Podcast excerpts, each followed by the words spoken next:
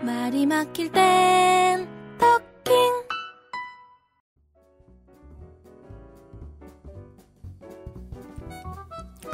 안녕하세요. 토킹 라디오의 신상훈입니다. 예전에는 날씨를 알아보기 위해서 창문을 열었죠. 요즘은요, 날씨를 알아보기 위해서 창문을 엽니다. 그런데 방에 달려있는 창이 아니라 컴퓨터에 달려있는 윈도우 창을 열죠. 그리고, 어, 오늘 18도네? 음, 뭐, 이 정도면 요런 옷을 입어야 되겠구나. 이렇게 날씨를 알아봅니다. 그만큼 세상이 빨리빨리 변하고 있다는 뜻인데요. 그래도 예전 방식이 좋을 때가 있어요. 그 컴퓨터가 잘못됐거나 혹시 숫자가 잘못 써 있을 수도 있잖아요. 창문 여세요. 창문 열어서 오늘 날씨가 어떤지, 해가 떴는지, 구름이 있는지 직접 피부로 확인하시는 방법이 더 좋습니다. 그리고 이렇게 창문을 여는 것이 윈도우 창을 여는 것보다 좋은 이유가 뭔지 아세요? 맑은 공기를 어, 방 안에 불러들일 수도 있잖아요. 너무 방 안에만 있다 보면은 방 안의 공기가 나빠질 수가 있어요. 네? 오늘 황사라고요? 아 그럼 빨리 빨리 창문 닫으세요. 어, 화술 코칭 시간입니다. 오늘은 음, 직장인들께서 궁금한 점, 고민되는 점 이런 거를 보내주시면 제가 거기에 대한 답을 해드리고 있는데요. 자, 오늘은 어떤 사연이 왔는지 한번 볼까요? 상사가 자꾸 제 아이디어를 꿀꺽합니다. 이럴 때 뭐라고 말을 해야 되죠? 야! 너 왜 내 아이디어 도둑질했어? 라고 말할 순 없잖아요. 그렇죠? 아니, 근데 이렇게 젊은 친구들의 아이디어를 도용하는 상사들이 많이 있나요? 그럼요. 많습니다.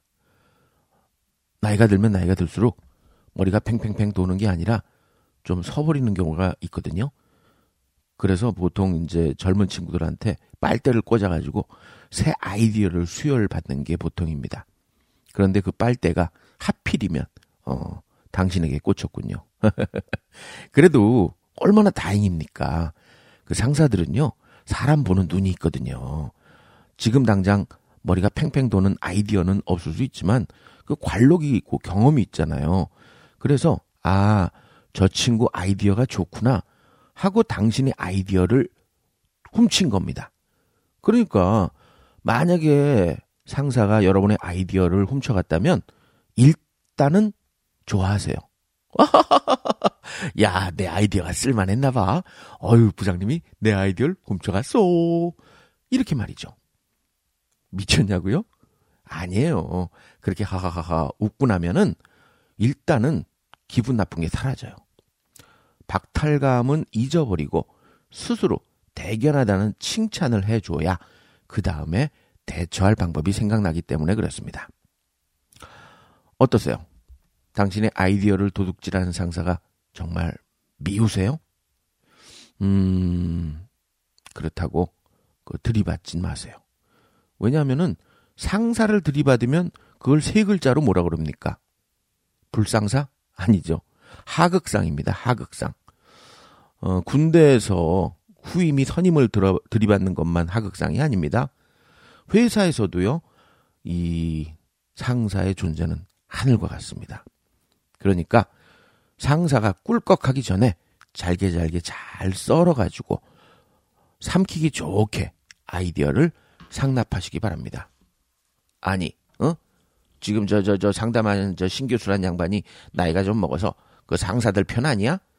뭐 이렇게 오해하시는 분들 계시지만, 자, 제 말 좀 좀 들어보고 화를 한번 내보세요. 요즘 젊은 직원들은요, 대부분 외아들이거나 외딸이거나 형제자매가 한 명뿐이라서 부모로부터 극진한 대접을 받고 컸을 확률이 높습니다.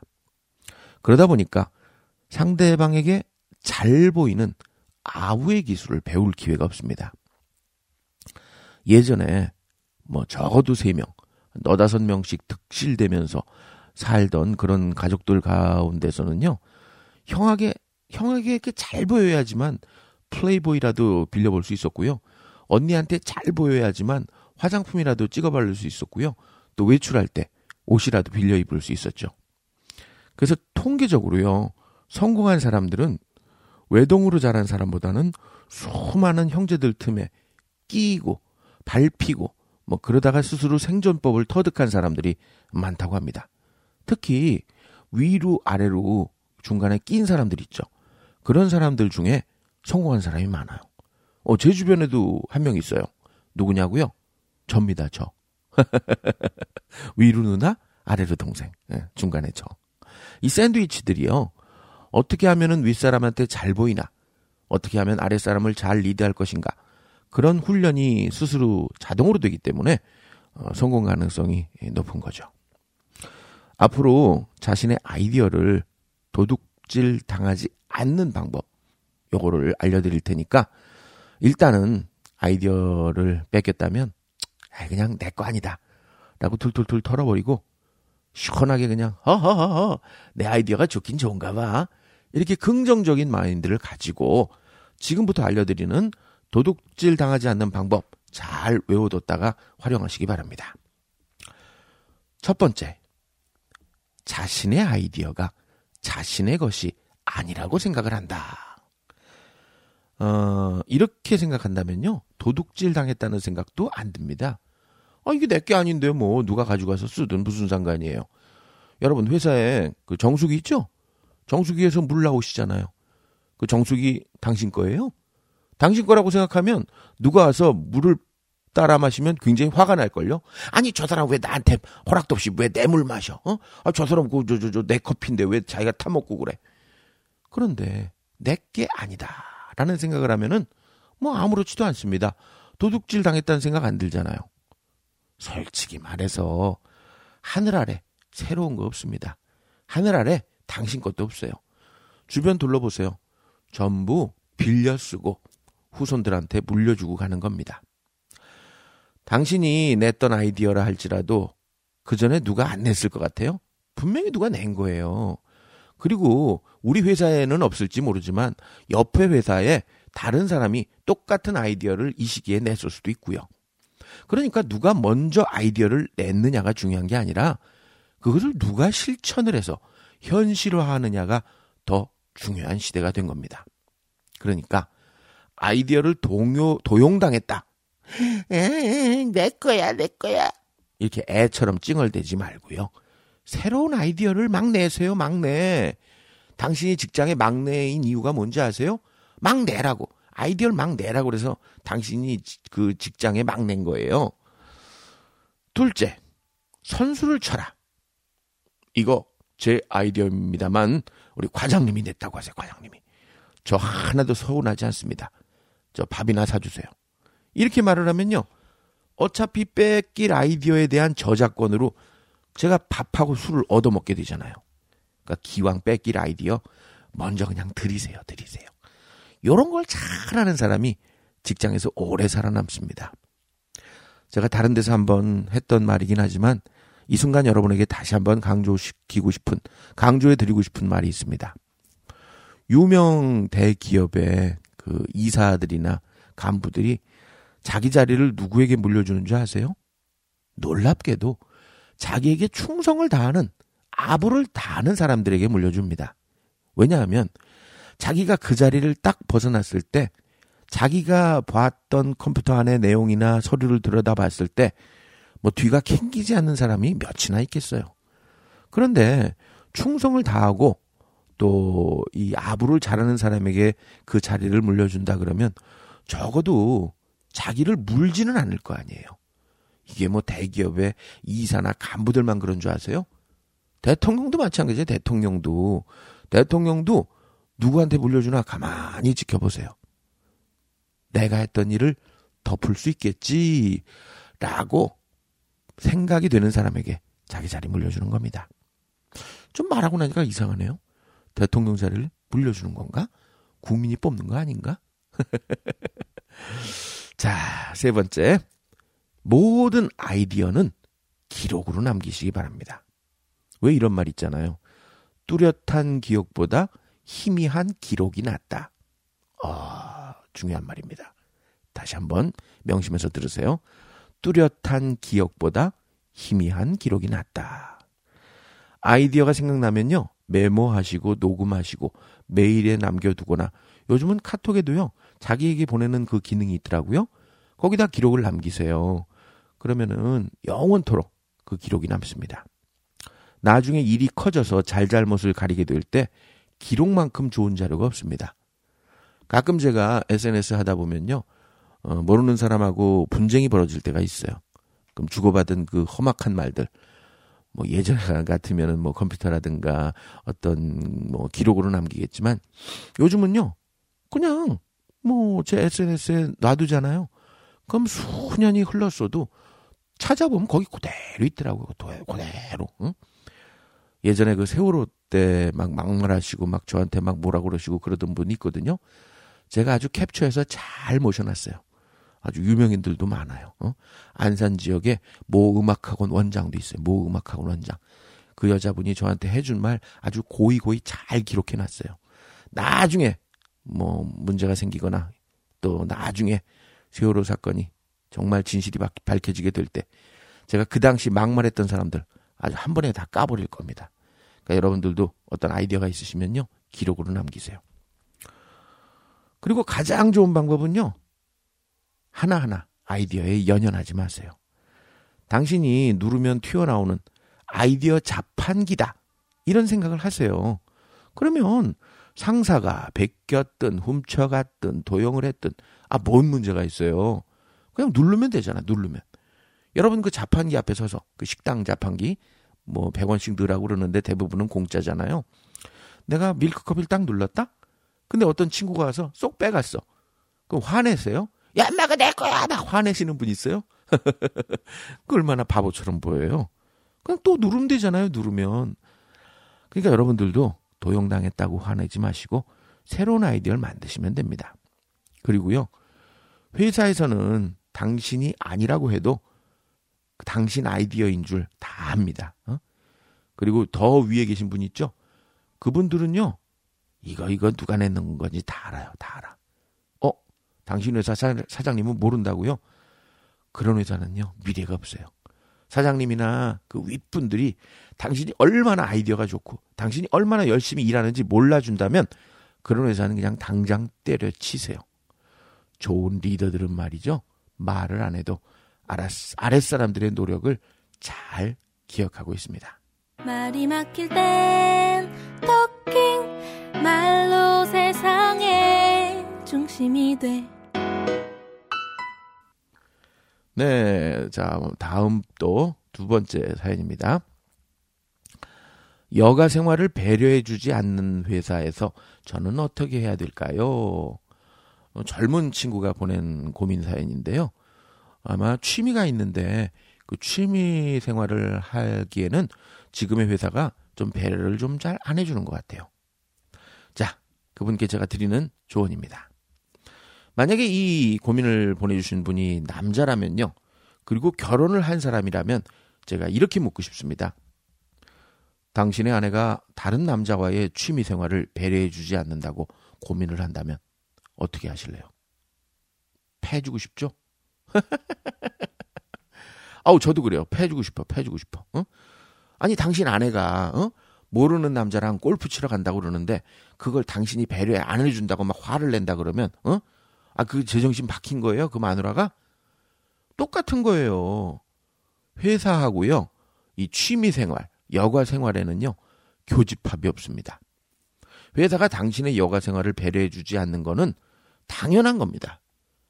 여기서 말하는 여가, 여가라는 단어 뜻을 한번 봅시다. 그야말로 free time입니다. free time. 근데 회사가 어떻게 해서 free time을 배려해 줍니까? 회사는요. 당신의 시간을 돈을 주고 뺏어간 거예요. 그러니까 당신이 여가 생활을 즐겨야 되는 free time은 여러 당신이 갖고 있는 시간 마이너스 직장 생활 equal 그 다음에 여가 생활 free time이 되는 겁니다. 아유 제가 흥분해서 그런지 마이크를 쳤네. 잡음이 좀 들어간 것 같은데 죄송합니다. 물론 이런 설명 들으면은 화가 나실 분이 있을 겁니다. 아우 저 노땅은 맨날 저딴 소리만 해. 하지만 이 노땅이 바로 당신의 상사의 마음이라는 거 명심하세요.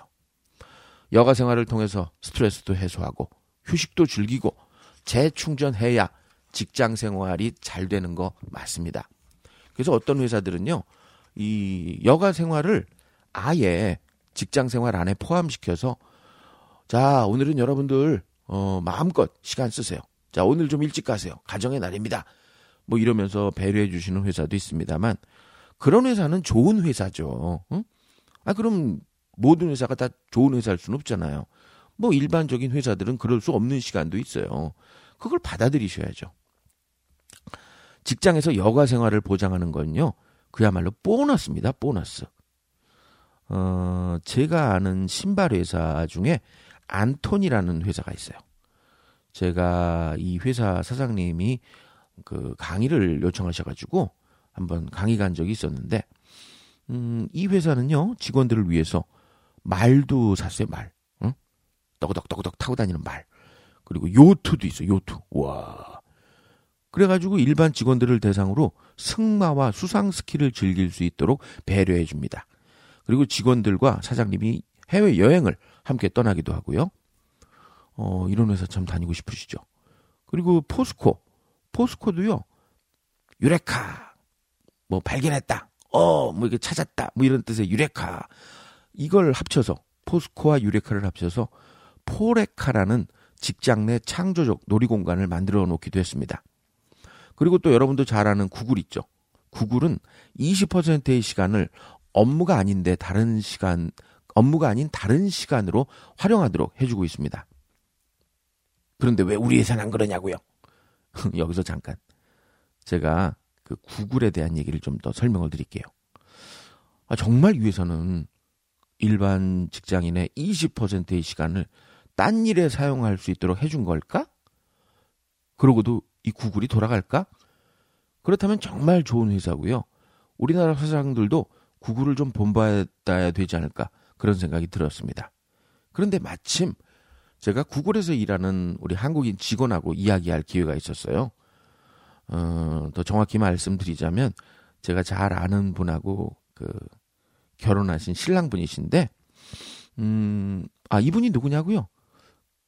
부산 국제 영화제의 그 집행위원장 지금은 그만두셨는데 이제 그분의 아드님이세요. 아드님 구글에 다녀요. 구글. 그래서 물어봤죠. 구글 구글이 그렇게 좋아? 그랬더니요. 너무너무 좋다고 나는 구글 좋아? 이렇게 한마디 했을 뿐인데 구글 좋다는 얘기를 막 그냥 잘잘잘잘잘 설명하더라고요. 정말 자기 회사에 대한 프라이드, 자부심이 넘치더라고요. 옆에 있던 아내가 아, 우리 남편요. 퇴근하면서 구글 좋다고 아주 노래를 해요, 노래. 어, 이러더라고요. 지금은 저 구글에서 영국으로 파견 보내줘서 영국에서 일하고 있는데. 그래서 제가 물어봤죠. 구글이 20%의 시간을 개인적으로 활용할 수 있도록 한다는데 그게 사실이야? 그럼 그 시간에 자기 마음대로 아무거나 해도 돼? 그랬더니 그의 대답은 저의 예상과 좀 달랐습니다. 그건 아니에요. 자기 마음대로 놀게 하는 회사가 어디 있겠어요? 뭐를 해도 좋지만 하나의 조건이 있죠. 회사와 관련이 있어야 한다는 점. 예를 들어서 저 같은 경우는요. 생일을 음력으로 지내는데 구글 캘린더에는 음력 기능이 없더라고요. 그래서 제가 지금 그걸 개발해 개발해 봐야 되겠다. 그렇게 생각하고요. 저의 20%의 시간은 음력 캘린더 개발에 투자하고 있어요. 라고 말하더라고요. 어, 제가 아직 확인 못 해봤는데 구글 캘린더에 음력 기능이 추가됐나요? 만약에 그렇다면 이 김동호 위원장님의 아드님이 이거 만들어준 겁니다. 아직 안 됐다면 그분이 조금 일을 열심히 안 하고 있네. 이처럼 최고의 직장이라는 구글에도요, 여가 시간이 따로 있는 건 아닙니다. 오히려 여가라고 알고 있던 그 20%의 시간은 회사를 위해서 일을 해야 되는 그런 시간인 거죠. 그런데 직접적인 업무와 관련이 없다고 느껴진 요 20%의 시간에 그, 그걸 어떻게 활용하느냐, 어떻게 사용하느냐에 따라 그것이 회사의 성패를 좌우한다고 해도 과언이 아닙니다.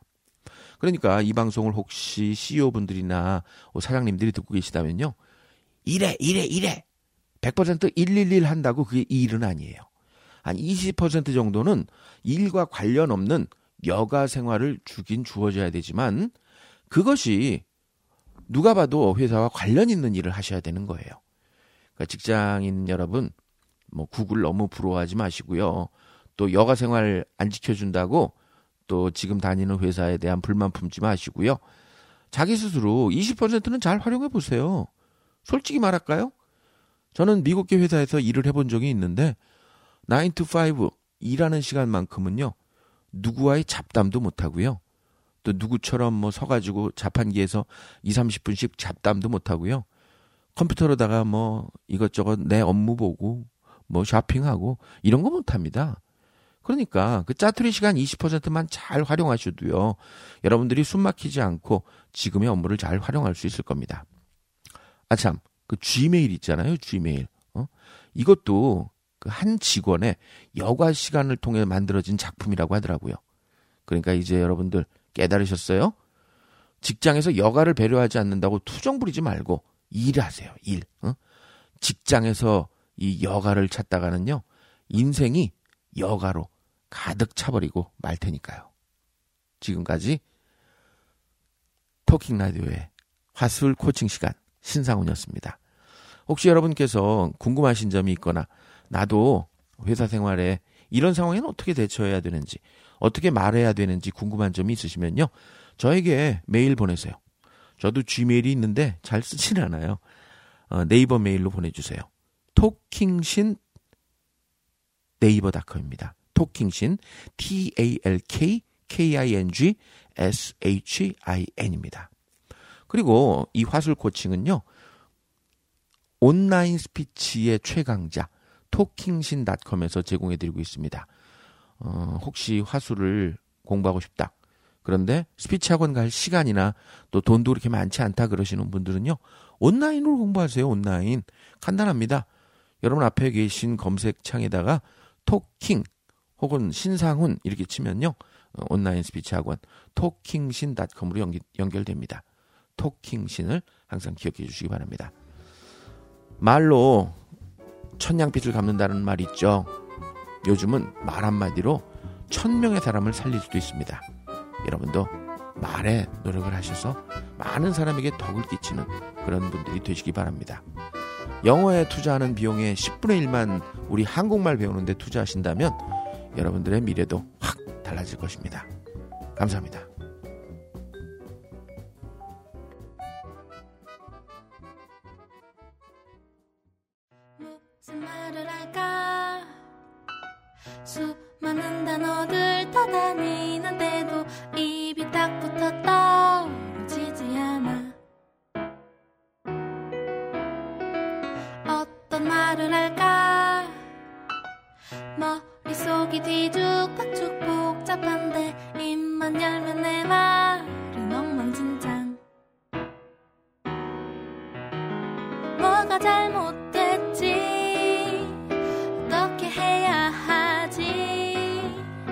말을 가르쳐준 엄마에게 물어봐야 하나. 뭐가 잘못됐지? 도대체 어떡하지? 엄마 나 말하는 걸 처음부터 배워야 하나 봐. 말이 막힐 땐